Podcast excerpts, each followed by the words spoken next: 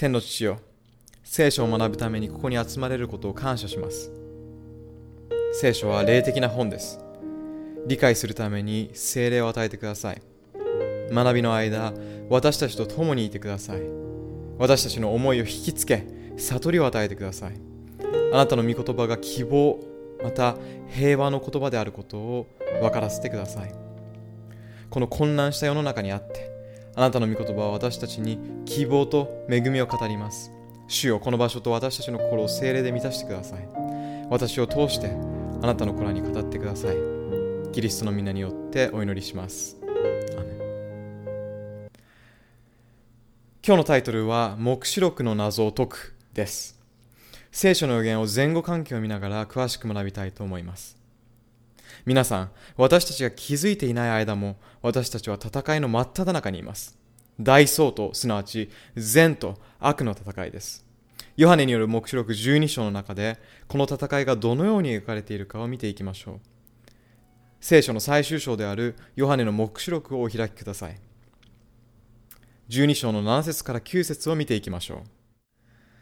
今後この章を詳しく研究していきますが、今日はこの章の重要なポイントを理解していただきたいのです。お読みします。さて、天では戦いが起こった。ミカエルとその見使いたちとが竜と戦ったのである。竜もその使いたちも応戦したが、勝てなかった。そして、もはや天には彼らのおるところがなくなった。この巨大な竜、すなわち悪魔とかサタンとか呼ばれ、全世界を惑わす年を経た蛇は地に投げ落とされ、その使いたちももろともに投げ落とされたここには天において戦いが起こった様子が描かれています。この戦いとは一体どのような戦いだったのでしょうか。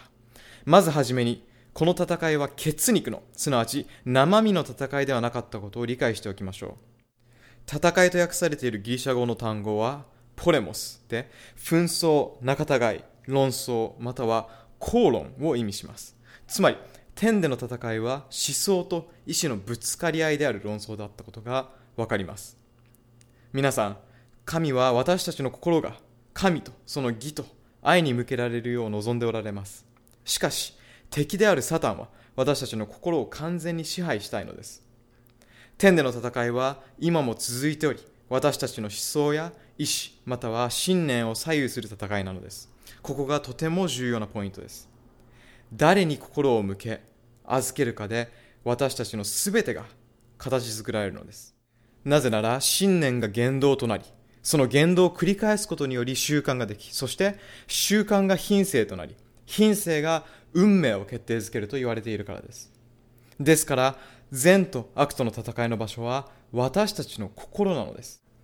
神は私たちの心に永遠に続く幸福という運命を与えようとしていますが一方悪であるサタンは永遠の滅びを与えたがっています。まとめますと全ては心から始まるのであり誰に注意を向け心を預けるかで運命が決まるのです。この大総統におけるサタンの目的とは神が与える幸福と栄光に対して私たちの心の目を盲目にすることです。コリント人への第2の手紙4章4節をご覧ください。彼らの場合、この世の神が不信の者たちの思いをくらませて、神の形であるキリストの栄光の福音の輝きを見えなくしているのである。この聖句にあるように、この世の神であるサタンの大総統における主な目的は、私たちの心の目を見えなくさせることなのです。サタンはあらゆる方法で私たちを惑わします。しかし皆さん、私たちが今日ここに集まり、神の言葉に心を向けているという事実は、神がすでに勝利していることを示しているのです。なぜなら、サタンは皆さんがここに来るのを何度も邪魔したに違いないからです。私はそれを本当に素晴らしい勝利だと思います。さて、悪魔は私たちを悪の道へ誘惑できないと分かると、私たちを忙しくさせます。なぜなら、霊的な事柄に心を向ける時間がなくなるように仕向けることが、神の栄光や福音の輝きを見失うのに最も効果的な方法だからです。つまり、私たちを忙しくさせ、重要な事柄から心をそらしているのです。私たちは目まぐるしく動く社会にいます。様々な締め切り、約束事、詰まった日程など皆さんが忙しい生活を送っていると思います。サタンの重荷を負わされる。英語だと burdened under Satan's yoke ですね。の頭文字 busy を合わせると忙しいを意味する英単語 busy となるのを知っていましたか？忙しすぎて大切なことを見失うのはまっぴらごめんですね。ですから今日、忙しい中、皆さんが時間を割いてここに来れたことを私は心から感謝しています。さて、コリント人への第2の手紙4章の6節をご覧ください。光が闇の中から輝き出よと言われた神は私たちの心を照らし、キリストの御顔にある神の栄光を知る知識を輝かせてくださったのです。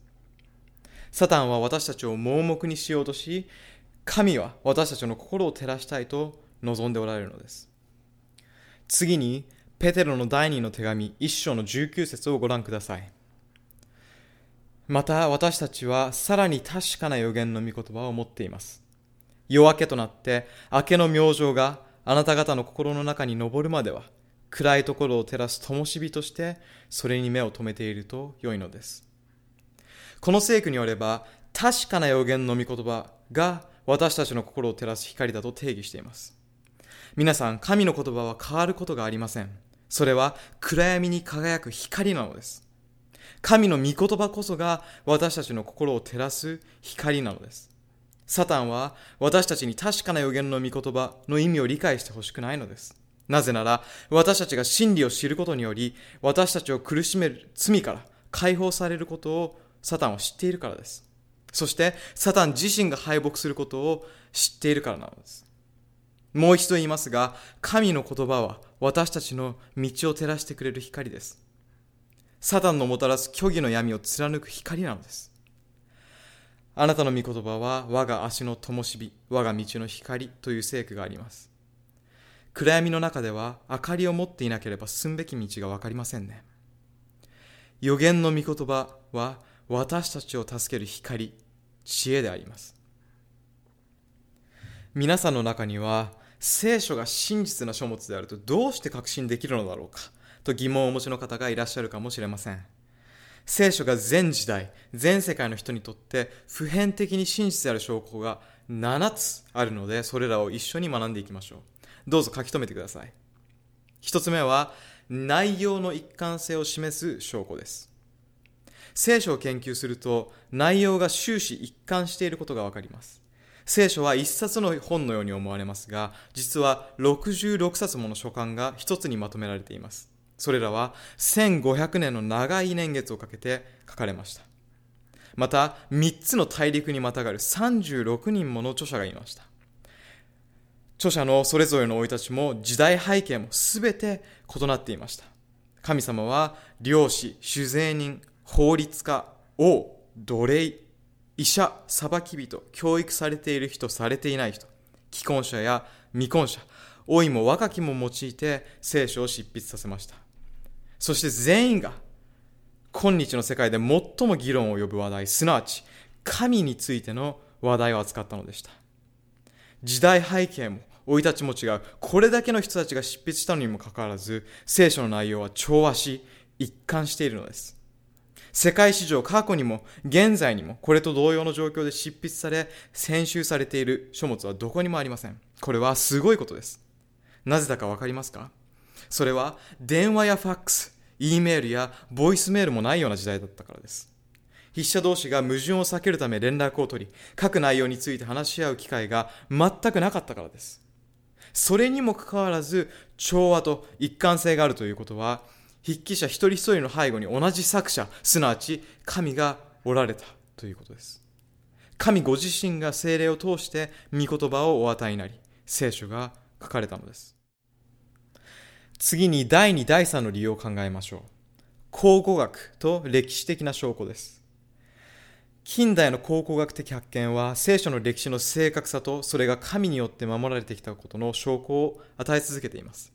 皆さんの中には今日読んでいる聖書が2000年以上も前に書かれたものと同じだとどうしてわかるのかまた内容が変わらず一貫した真理が書かれていて今でも信頼できるものだとどうしてわかるのだろうと疑問を持つ方がいらっしゃるかもしれません。考古学と歴史はそれらの質問について答えてくれます。1947年にある羊飼いが視界西岸付近で視界写本と呼ばれる聖書の写本を見つけました。それは1世紀にまで遡るもので、歴史的発見となりました。それらの古代写本が聖書の正確性を裏付けることになりました。実際、新約聖書だけで2万以上もの写本が存在するというから驚きです。約100年以内に書かれた古代のどの文学作品よりも、新約聖書の写本は数多く存在します。考古学と歴史を通じて神はたくさんの証拠を与えられました。各時代を通して御言葉が保存されてきたのです。神の御手によって私たちのために聖書が守られてきたのです。聖書が信用できる書物だとわかる第4の理由は科学的証拠です。科学は聖書を裏付けます。これについては長くなりますので別のセミナーでお話します。さて、第5の理由は関連性の証拠です。聖書は古代の書物ですが、現在の私たちにも関連があり、現代社会の必要にも応えてくれます。例えば、聖書は私たちが直面している問題に答えを出してくれるのです。その結果、聖書は世界中のあらゆる階層の人たちに読まれている唯一の貴重な書物です。古代書でありながら、今でもベストセラーであり、最も翻訳された書物なのです。聖書は一人一人に関連する本なのです。神の特別な導きにより、霊感を通して与えられた御言葉ですから、決して時代遅れにはなりません。神の言葉は常に新鮮であり、私たちのあらゆる問題を解決していきます。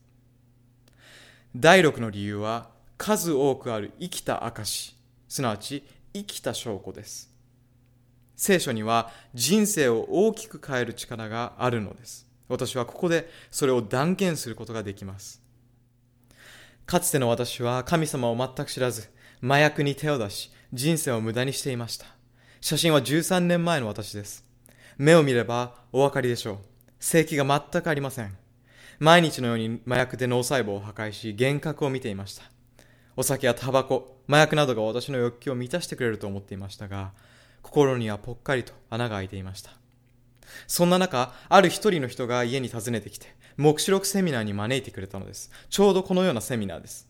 私はそのセミナーに出席しました。神の言葉が語られ、それに聞き入っているうちに私は変化を経験しました。神は私の人生を変えてくださいました。そして私をこのように世界中にイエス様の福音を伝えるものとしてくださったのです。私のような弱い者が神を語り人の役に立つなどと誰が思ったでしょうかこのように私の思いと生き方を変えたという生きた証が御言葉は真実であることを証明するのです。聖書を学ぶと皆さんもきっと良い方に変わることができるでしょう。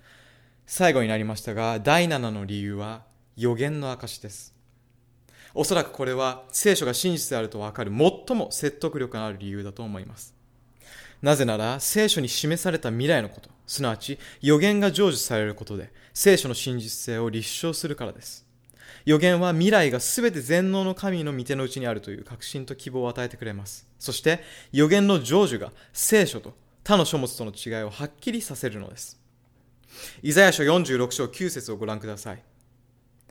いにしえよりこの方のことを覚えよ。私は神である。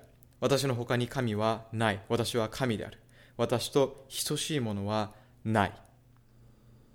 これは非常に大胆な宣言であります。ここで聖書の神は、私は唯一の誠の神。私と等しいものは他にいないと言っておられます。つまり、人々が拝んでいる他の神は偽物だということです。では、こっちは本物だとどうしてわかるのでしょうかその神の言葉に重みを与えるものは何でしょうか続いて10節をご覧ください私は終わりのことを初めから告げまだなされないことを昔から告げて言うつまり物事が実際に起こる前に何が起こるのか語りましょうその通りになればそれが動かぬ証拠になるでしょうと神は言われるのですですからそれは口先だけの宣言ではないのです。実際聖書はそのことを確かめるよう進めています。予言が本当に言われたようになっているか確かめましょうと神は語っているのです。多くの宗教書にも真実は含まれています。どの宗教にも良いところはあると私は思います。誰にでも勉強になる点はあります。この世には様々な宗教書があって、中には霊感を受けていると言われているものもありますが、未来を予知してピタリと当てたものはありません。神の啓示によって書かれた本であるならば、なぜ未来を当てることができないのでしょうか理由は単純です。他の宗教の神々は未来を示すことができません。真の神ではないので、未来を知らないからです。考えてみてください。誰でも人のためになる本を書くことはできますが、未来を正確に細かく言い当てることができるのは人間を超えた神だけです。他の宗教書とは異なり、聖書は30%が予言です。そして、それらの予言の一部は歴史を通して成就していることもわかります。このように神様は多くの証拠を与えておられます。神は私たちが全てを鵜呑みにし、盲目に信じることを望んでおられません。様々な証拠を与え、それらが信仰の支えになるようにしているのです。感謝ですね。さて、聖書の66巻の中で2巻は予言で構成されています。旧約聖書にあるダニエル書と新約聖書にあるヨハネによる黙示録です。これら2つの書には私たちの時代に関する重要な予言が含まれています。それらはとても大切な意味を持っています。ダニエル書と黙示録を双子の予言書と呼びたいと思います。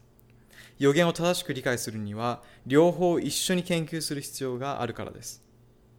しかし多くのクリスチャンがこれらの予言書、特に黙示録を神秘的な謎の書物と認識しています。難しすぎて到底理解できない。読むのも怖く、いざ読んでみても分かりにくいと考えます。著名な牧師の中にも、ダニエル書と黙示録についての聖書研究を信者に進めない人たちがいます。遠い未来のことだから重要ではない。読んでもわからない。それらの予言を理解するのを神は望んでいない。意味がないから黙示録セミナーなど行かなくてもよいと教えるのです。そういう考えは正しくありません。強いて言うならば、それらは嘘であって、神の敵であるサタンと同じことを言っているのです。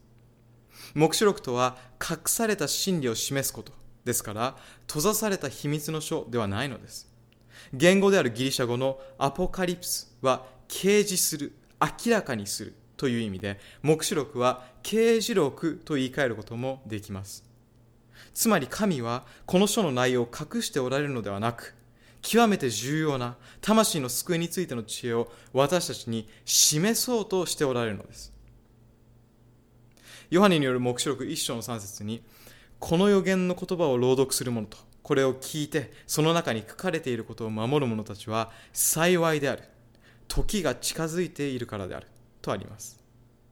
神は黙示録の冒頭部分で、読んで、聞き、この中の教えを守る人たちは幸いだと、大いなる祝福を宣言しておられます。黙示録を学べば学ぶほど祝福が与えられるからです。それなのに多くのクリスチャンが黙示録は難しすぎるという嘘を真に受けて、サタンにその祝福を奪われているのです。神はこの学びのうちに祝福を用意しておられます。だとしたら、すべて受けたいと思いませんか？少なくとも私は心からそう思います。ですから、ここに来られた皆さんにも祝福は必ずあります。神の約束通り予言の謎を紐解いていくに従い、祝福は増し加わっていくでしょう。次にヨハネによる黙示録22章の10節をご覧ください。この書の予言の言葉を封じてはならない時が近づいてあるからであると書かれています。黙示録は封じられた書物ではなく開かれた書物なのです。この書を通して神は何かを私たちに示そうとしておられます。その一方、サタンは大事なことを私たちから隠そうとしているのです。再度申し上げますが、黙示録を勉強する必要はないという人たちに騙されないようにしましょう。サタンは聖書全体を憎んでいますが、特に黙示録を嫌う主な理由が2つあります。第一に、黙示録はサタンの嘘、すなわち欺瞞を暴き、明らかにするからです。黙示録には反キリストの勢力である獣について書かれており、それらを明らかにします。黙示録を研究すれば人類を騙したいサタンの手口がはっきりと明らかになるのです。だからサタンはこの章を憎むのです。サタンが人を騙すために本来の姿で現れることはありません。そうすると誰も騙されないからです。サタンは羊の毛皮を着た狼のようにやってきます。皆さん、偽の3000円札を見たことがありますか？そもそも3000円札というものが存在しないため、たとえその偽札があったとしても、誰も騙されないでしょう。最初から偽物だとわかるため、誰もその嘘には騙されないでしょう。つまり、欺瞞というのは、本物そっくりに真似ることなのです。サタンは実在しないものを真似るのではなく、実在するものを真似て偽物を作るのです。それは本物そっくりかもしれませんが、偽物は偽物です。黙示録をはじめ、聖書を深く研究する人は、イエス・キリストの真理と、反キリストの欺瞞、つまり嘘を見分けることができるのです。ですから皆さんには、ここで習った聖句をすべて書き留めていただき、家に帰って必ず自分の聖書で今日習ったことを調べ直し、聖書を深く学んでほしいのです。聖書に書かれていないのなら私の話を信じなくても結構です。人の言葉をただ鵜呑みにしないでください。神の言葉である聖書でしっかりと確認してください。自分で研究するべきです。聖書だけを信じてください。神は私たちにそう望んでおられます。長くなりましたが、サタンが黙示録を憎む第一の理由は、サタンの本質が見破られるからということです。黙示録一章の一節に二つ目の理由が書かれています。お読みします。イエス・キリストの黙示。この黙示は、神がすぐにも起こるべきことをそのしもべたちに示すためキリストに与え、そしてキリストが見つかいを使わしてしもべヨハネに与えられたものである。黙示録は何についての本ですか？イエス・キリストの黙示とあります。イエス・キリストの啓示とも言えます。つまり黙示録とはイエス・キリストについて書かれた書物で、この預言書を通してイエスはご自身の力と恵みと平安と愛を表したいと望んでおられます。それでサタンは黙示録を意味嫌うのです。サタンは私たちがキリストの本質である愛と真理を知ってしまうことを恐れているのです。皆さん、イエスはどんなお方ですか？恐ろしいですか？違いますね。麗しい、素晴らしいお方ですよね。また壮大で力強い愛のお方。情け深いお方でもあります。黙示録がイエスについての本であるとしたら、それは勉強に値する素晴らしい本だと言えます。これが預言書の正しい見方です。黙示録の第一の目的はイエスを表すことです。そして第二の目的が先ほどお読みした聖句の後半部分に書かれています。もう一度同じ聖句、ヨハネによる黙示録一章の一節をお読みします。この黙示は神がすぐにも起こるべきことをそのしもべたちに示すため、キリストに与え、そしてキリストが見つかいを使わしてしもべヨハネに伝えられたものである。ご理解いただけたでしょうか？黙示録の第二の目的は、間もなく起こるべきことを示すことです。まとめますと、イエスを表すことと、間もなく起こるべきことを示すことが黙示録の目的なのです。ところで、神はなぜ間もなく起こるべきことを私たちに示したいのでしょうか？単純に好奇心を満足させるためのものでしょうか？ただ未来を知らせるためでしょうか？一体神はどうしたいのでしょうか？ヨハネによる福音書14章の29節をご覧ください。今私はそのことが起こらない先にあなた方に語った。それは、ことが起こった時に、あなた方が信じるためである。とあります。今読み上げた聖句にはっきりと書かれていますね。それが神が私たちに未来を示す理由なのです。つまりそれは、神の言われたことは真理であると、私たちが信じる証拠を与えることなのです。ですから御言葉は真理であり、天国への道しるべになるのです。さらに神は聖書を通して私たちの関係を回復しようと望んでおられます。心から真理を探り、信頼することで罪や悪に対して勝利するようにと望んでおられます。神は私たちを祝福したいのです。単に好奇心を満足させる知識を与えるのではなく、聖書の御言葉を通して私たちの信仰が強められるようにと予言を与えてくださるのです。では、啓示はどのように与えられたのでしょう？ヨハネによる黙示録一章の一節に、見つかいを使わしてヨハネに伝えたとあります。さらに、ホセア書一章の十節をご覧ください。私は預言者たちに語った。幻を多く示したのは私である。私は預言者たちによって象徴、シンボルを語ったとあります。なぜそのようになさったのでしょう？私たちが理解しにくくなるように象徴で示したのでしょうか。いいえ、理由は至って単純です。印や象徴を用いたのは予言のメッセージを消滅させようとする敵から真理を守るためでした。敵とはサダンのことです。真理を本当に知りたい人は真心から求めなくてはいけません。そうすれば救いのメッセージを理解する知恵が与えられるのです。何度も言いますが黙示録は象徴的な書物です。印と象徴で溢れていますではどうしたらそれらを解釈できるのでしょうか今から黙示録の謎を解く鍵についてお話しします。黙示録を理解するための鍵が7つあります。ところで聖書には正しい研究法と間違った研究法があることをご存知ですか？間違った方法なんてあるのだろうかと不思議に思う人がいるかもしれませんが聖書には御言葉を学ぶ時の正しい方法が書かれていますテモテへの第2の手紙2章の15節にあなたは真理の言葉を正しく教え、恥じるところのない伝達した働き人になって、神に自分を捧げるよう、努め励みなさいとあります。英語の聖書では、努め励みなさいのところが、研究しなさいと訳されています。自分で研究しなさいという意味もあるのでしょう。聖書を自分の解釈で理解する人も多くいますが、聖書が進める方法で研究するなら、そのような考え方にはなりません。同じ箇所を原則通り読むと、皆が同じ解釈または理解に達するはずです。実際神は重要な事柄について、私たちに推測や憶測を働かせるようにはしなかったのです。公正公平な神は御言葉を明確に示してくださいます。では、黙示録の謎を解く7つの鍵を紹介したいと思います。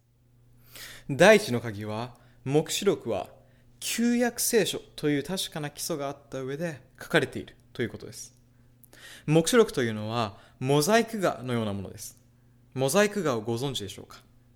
たくさんの絵を合わせて作った一つの大きな絵です。黙示録もそれに似ています。黙示録は404節を一冊にまとめてありますが、そのうち274節は旧約聖書からの引用や言い換えなのです。つまり旧約聖書に基づいて書かれた黙示録の学びにおいて旧約聖書の文脈を無視することは結果的に誤った解釈になるということです。一つだけ例を挙げます。黙示録13章の中に海から上がってくる獣が描かれています。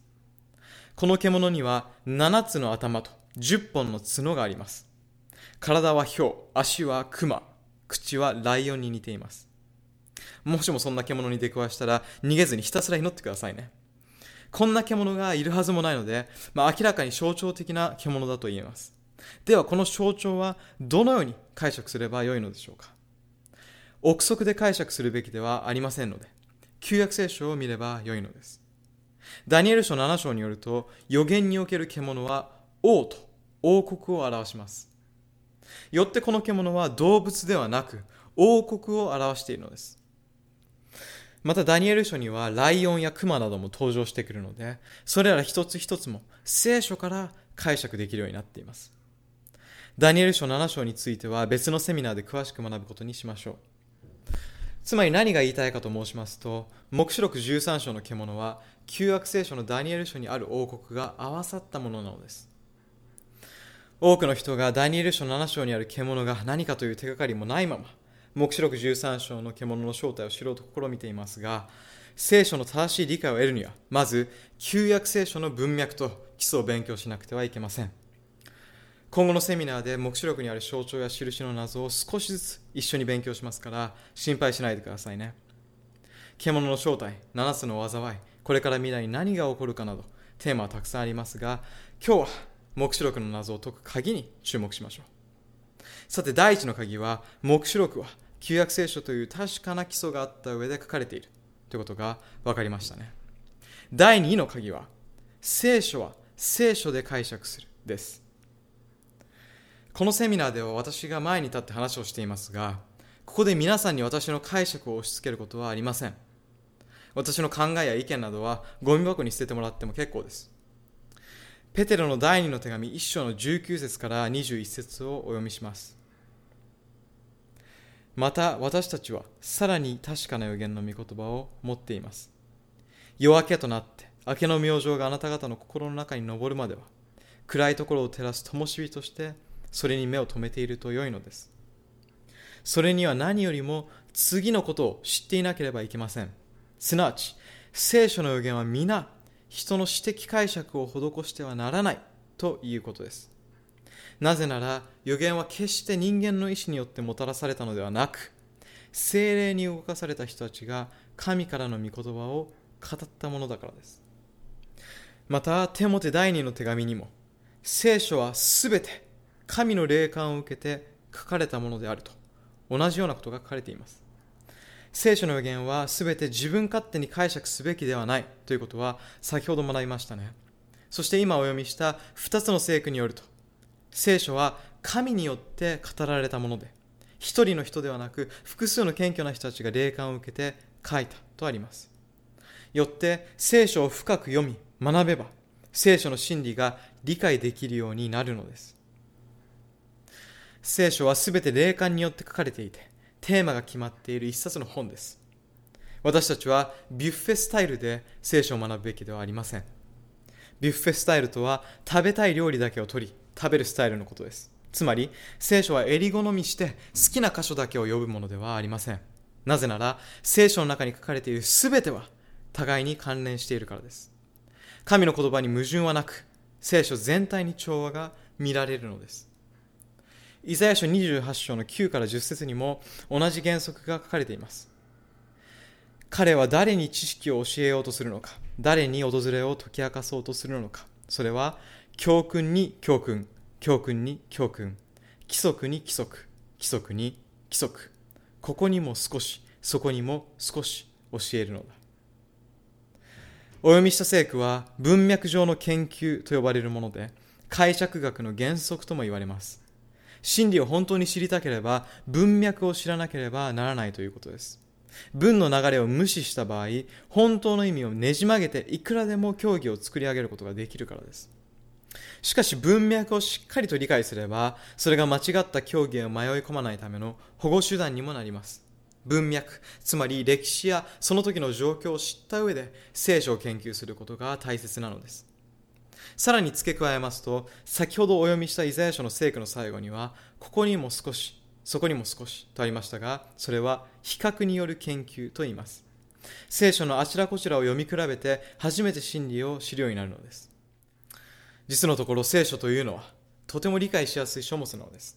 なぜなら聖書はそれ自身が説明するからです。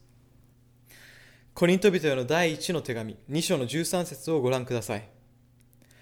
この賜物について語るにも、私たちは人間の知恵が教える言葉を用いないで、御霊の教える言葉を用い、霊によって霊のことを比較するのである。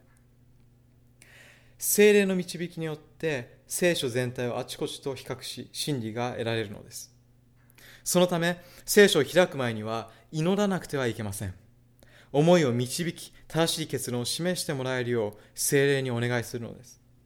なぜなら精霊はこの本の著者であり聖書を一番理解しているからです著者が読者のそばに一緒にいてくれる本は聖書だけなのです続いて14節をご覧くださいコリント人への第1の手紙2章の14節です。生まれながらの人は神の御霊の賜物を受け入れない。それは彼には愚かなものだからである。また、御霊によって判断されるべきであるから、彼はそれを理解することができない。生まれつき欲まみれの私たちの心は、霊的な事柄を理解できないようになっています。バカバカしいことにしか思えないのです。それで聖書の事柄について疑い深い人や神を信じない不信者がたくさんいるのです。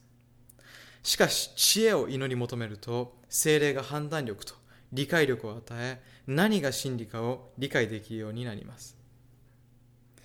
ヨハネによる福音書16章の13節の約束を覚えていますか？キリストはこう言われます。けれども真理の御霊が来るときにはあなた方をあらゆる真理に導いてくれるであろうと。人間の思想や憶測、意見ではなく、あらゆる真理へと導かれるのです。これが御霊の精霊の御業です。では一体真理とは何でしょうか？ヨハネによる福音書17章17節に書かれています。真理によって彼らを清めてください。あなたの御言葉は真理です。私たちの祈りを受けて神の精霊が導いてくれると私たちは真理の御言葉を理解するようになります。それでは第4の鍵についてお話しします。それは謙虚で素直な心を祈り求めるです。自分は何でも知っているという人にどうやって教えることができるでしょうか？それはちょうど聖書に出てくるパリサイ人たちの考え方、態度と同じではないでしょうか？そしてキリストを拒み、十字架につけたのが、この何でも知っているはずのパリサイ人たちでした。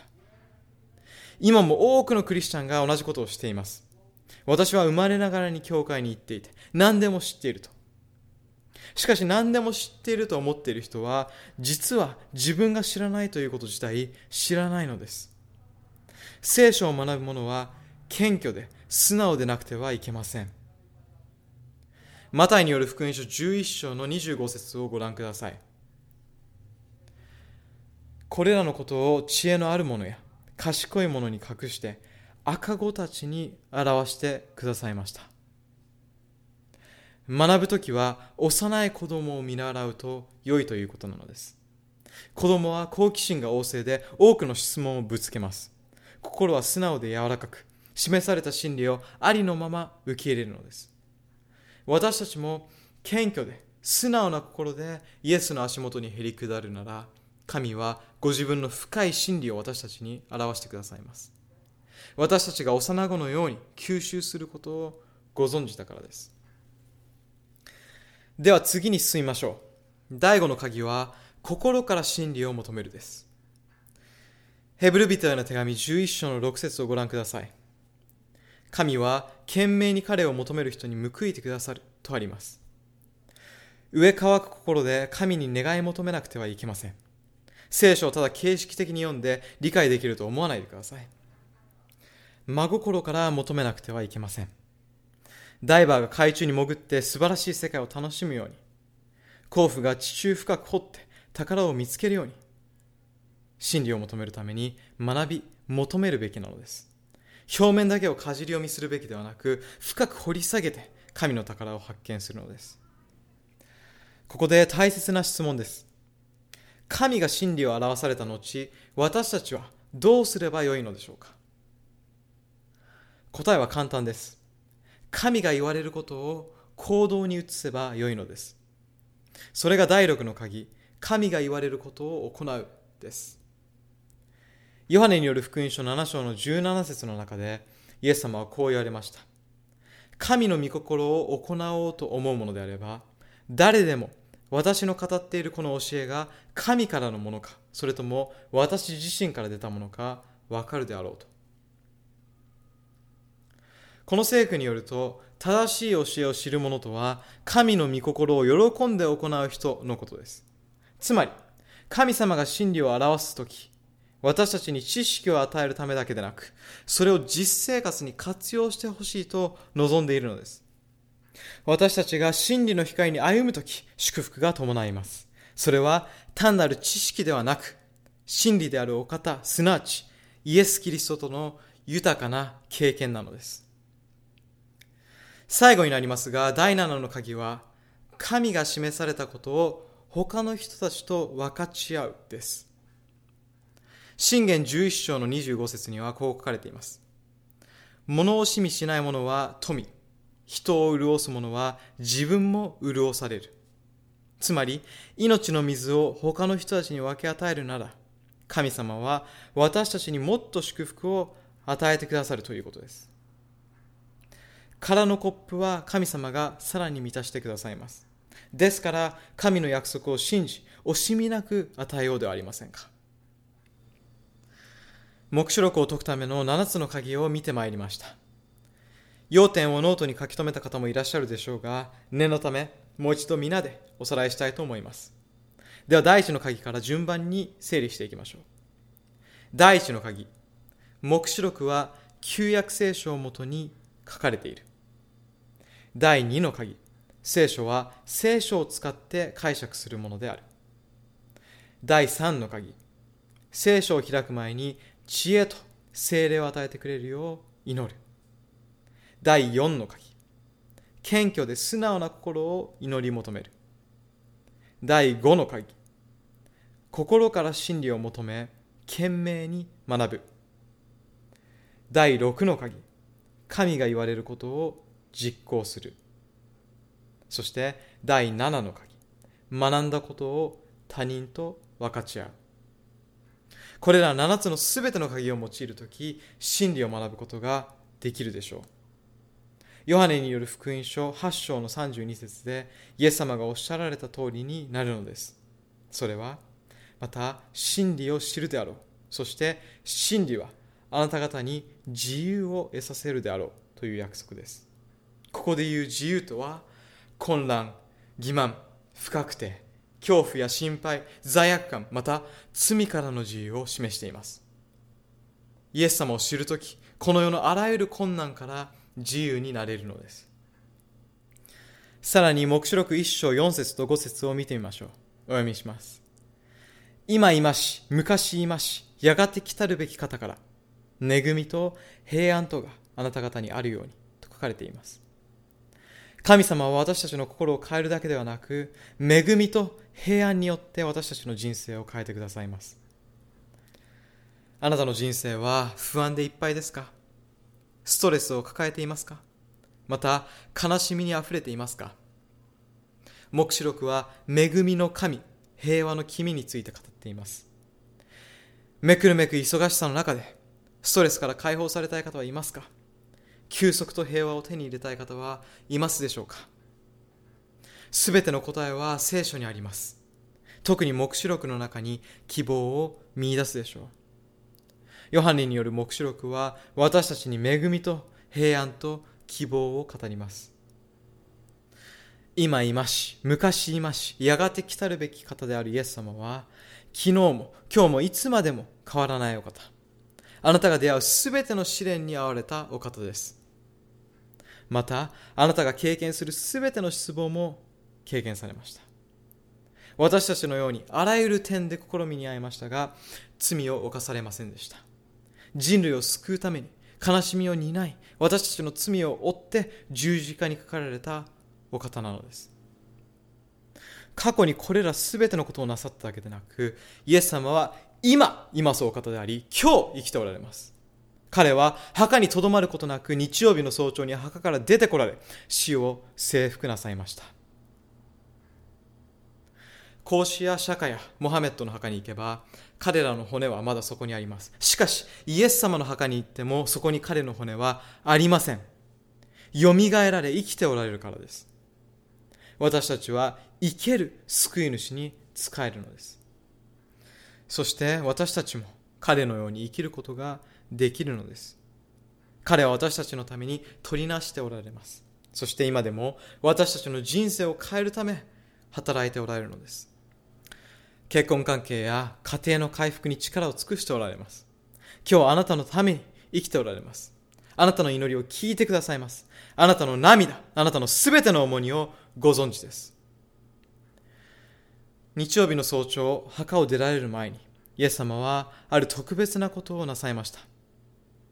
聖書によると、墓で身にまとっていた布を畳まれたとあります。一体なぜそのようになさったのでしょうか？考えたことありますか？なぜわざわざ時間をとって布を畳まれたのでしょうか？昔王や王族の人は食事を終えるとナプキンを取って投げましたそのようにして食事を終えたか否かを知らせましたしかしナプキンを畳んでそれをきちんとテーブルに置き席を立った時はまだ食事が終わっていないということを意味しました何らかの理由で一旦退席するけれどもまた戻ってくるというサインだったのです復活なさったイエス様は墓で着ていた布を畳まれました。それはまだこの世界のためにやることがあるというサインでした。イエス様はこの世界に再びおいでになります。これが黙示録のテーマなのです。絶望的な世の煩いの中にいる私たちの目を来るべき王へと向けさせるものであります。イエス様は私たちを天の故郷へと連れて行ってくださるのですから、恐れる必要はありません。この世の痛みや問題、罪や苦しみから私たちを救い出すために再び来られるのです。ヨハネの黙示録21章の4節をご覧ください。人の目から涙を全く拭い取ってくださる。もはや死もなく、悲しみも叫びも痛みもない。先のものがすでに過ぎ去ったからである。この聖句にあるようにイエス様は私たちの涙を拭い去ってくださいます。あらゆる恐れを除かれます。再臨の時、病は消え去ります。災害が私たちの夢を壊すことはありません。もはや死の犠牲者は一人もいません。イエス様はすべてのものを新しくされます。全く新しい世界です。すべてが元の良い状態に回復されるのです。新しい世界をお作りになるイエス様は私たちの心に新しい思い、新たな希望と平和を与えてくださいます。これが黙示録のメッセージなのです。恐怖を与え破滅を宣告するものではありません。希望を与える書なのです。希望の啓示であります。黙示録は明日の不安定さに立ち向かう勇気と希望を与えてくれるイエスの啓示なのです。最後に物語を一つお話しします。読書が大好きなある少年の物語です。彼のお気に入りはある西部劇の本でした。シリーズを集めてどれも夢中になっていました。その本に出てくるヒーロー、ブラウン保安官はとても強く賢くて少年の憧れでした。悪者を捕まえ、牢屋に入れる強い保安官でしたが、その反面とても優しくて困った人を助けてあげるのです。ある日、新しい本が手に入ったのですぐに読み始めました。読みながらも、ブラウン保安官が次に何をするのか、待ちきれない気持ちになりました。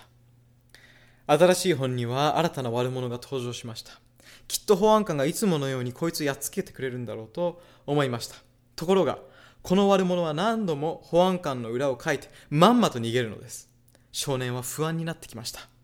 今度はこの悪者が勝つのだろうか。そのうちこの悪党が保安官を殺そうと企みます。どんな展開になるのか少年は怖くなりました。もしかしたら保安官は悪党にやられてしまうかもしれない。そしてこのシリーズがここで終わってしまうかもしれないと不安になりました。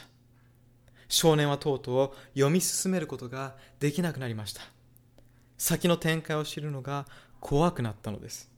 そこで読むのをやめてしまいました。それから数週間経ったある日、少年の母親が廊下を歩いていると、少年の部屋から今知っていることが分かっていたらという叫び声が聞こえてきました。それを何度も自信満々に繰り返しているのです。不思議に思った母親は息子の部屋へ行ってその言葉の意味を尋ねていました。息子はこう答えました。僕が数週間前に買った本を覚えてる？その本に出てくる悪者が保安官を殺すかもしれないと思うと怖くなって読むのをやめたんだ。でも今日いいことを思いついたの。本の結末を読むことにしたんだ。土地を飛ばして最後にどうなるかを見てみたら、保安官が勝つことが分かったの。その後辞めたところに戻って安心して読み始めたんだ。そしたら悪者のどんな恐ろしい企みを読んでもおかしくなっちゃって。今知っていることが分かっていたらと何度も言ってしまったんだ。皆さん、この少年は何を知ることができたのでしょうか？物語の結末を知ったのです。本の最終章を読んで彼のヒーローが勝利することが分かったのです。この世界には至る所に悪が溢れています。善と悪の戦いにおいても悪が優勢に思われます。しかし本の最後、すなわち目視録を開いてみると、神がこの戦いに勝利なさると、はっきり書かれているのです。神が勝利されるということは、神を信じる私たちも勝利することができるということなのです。恐れることはありません。主は間もなくおいでになります。その時私は勝利する側にいたいと思います。皆さんはどうでしょうか？最後に特別賛美歌を歌ってもらいますが、その間、あなたが勝利するチームに加わりたければ、心の中で静かにご自身をキリストに捧げてください。そして、主よ、私に黙示録をもっと知りたいと思う心を与えてください。と祈ってください。どうぞ音楽を聴きながらその祈りを唱えてください。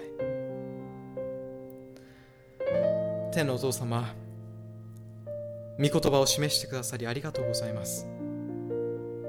今日私たちに真理と知識を、そしてイエスを求める上乾いた心を与えてください。もっと学びたいという気持ちにさせ、このセミナーに戻ってこさせてください。上乾くものは満たされるという聖書の約束を知っています。私たち一人一人を祝福し、希望の啓示を与えてください。イエス・キリストの皆によって祈ります。アーメンこのメディアはオーディオバースの提供でお送りしました。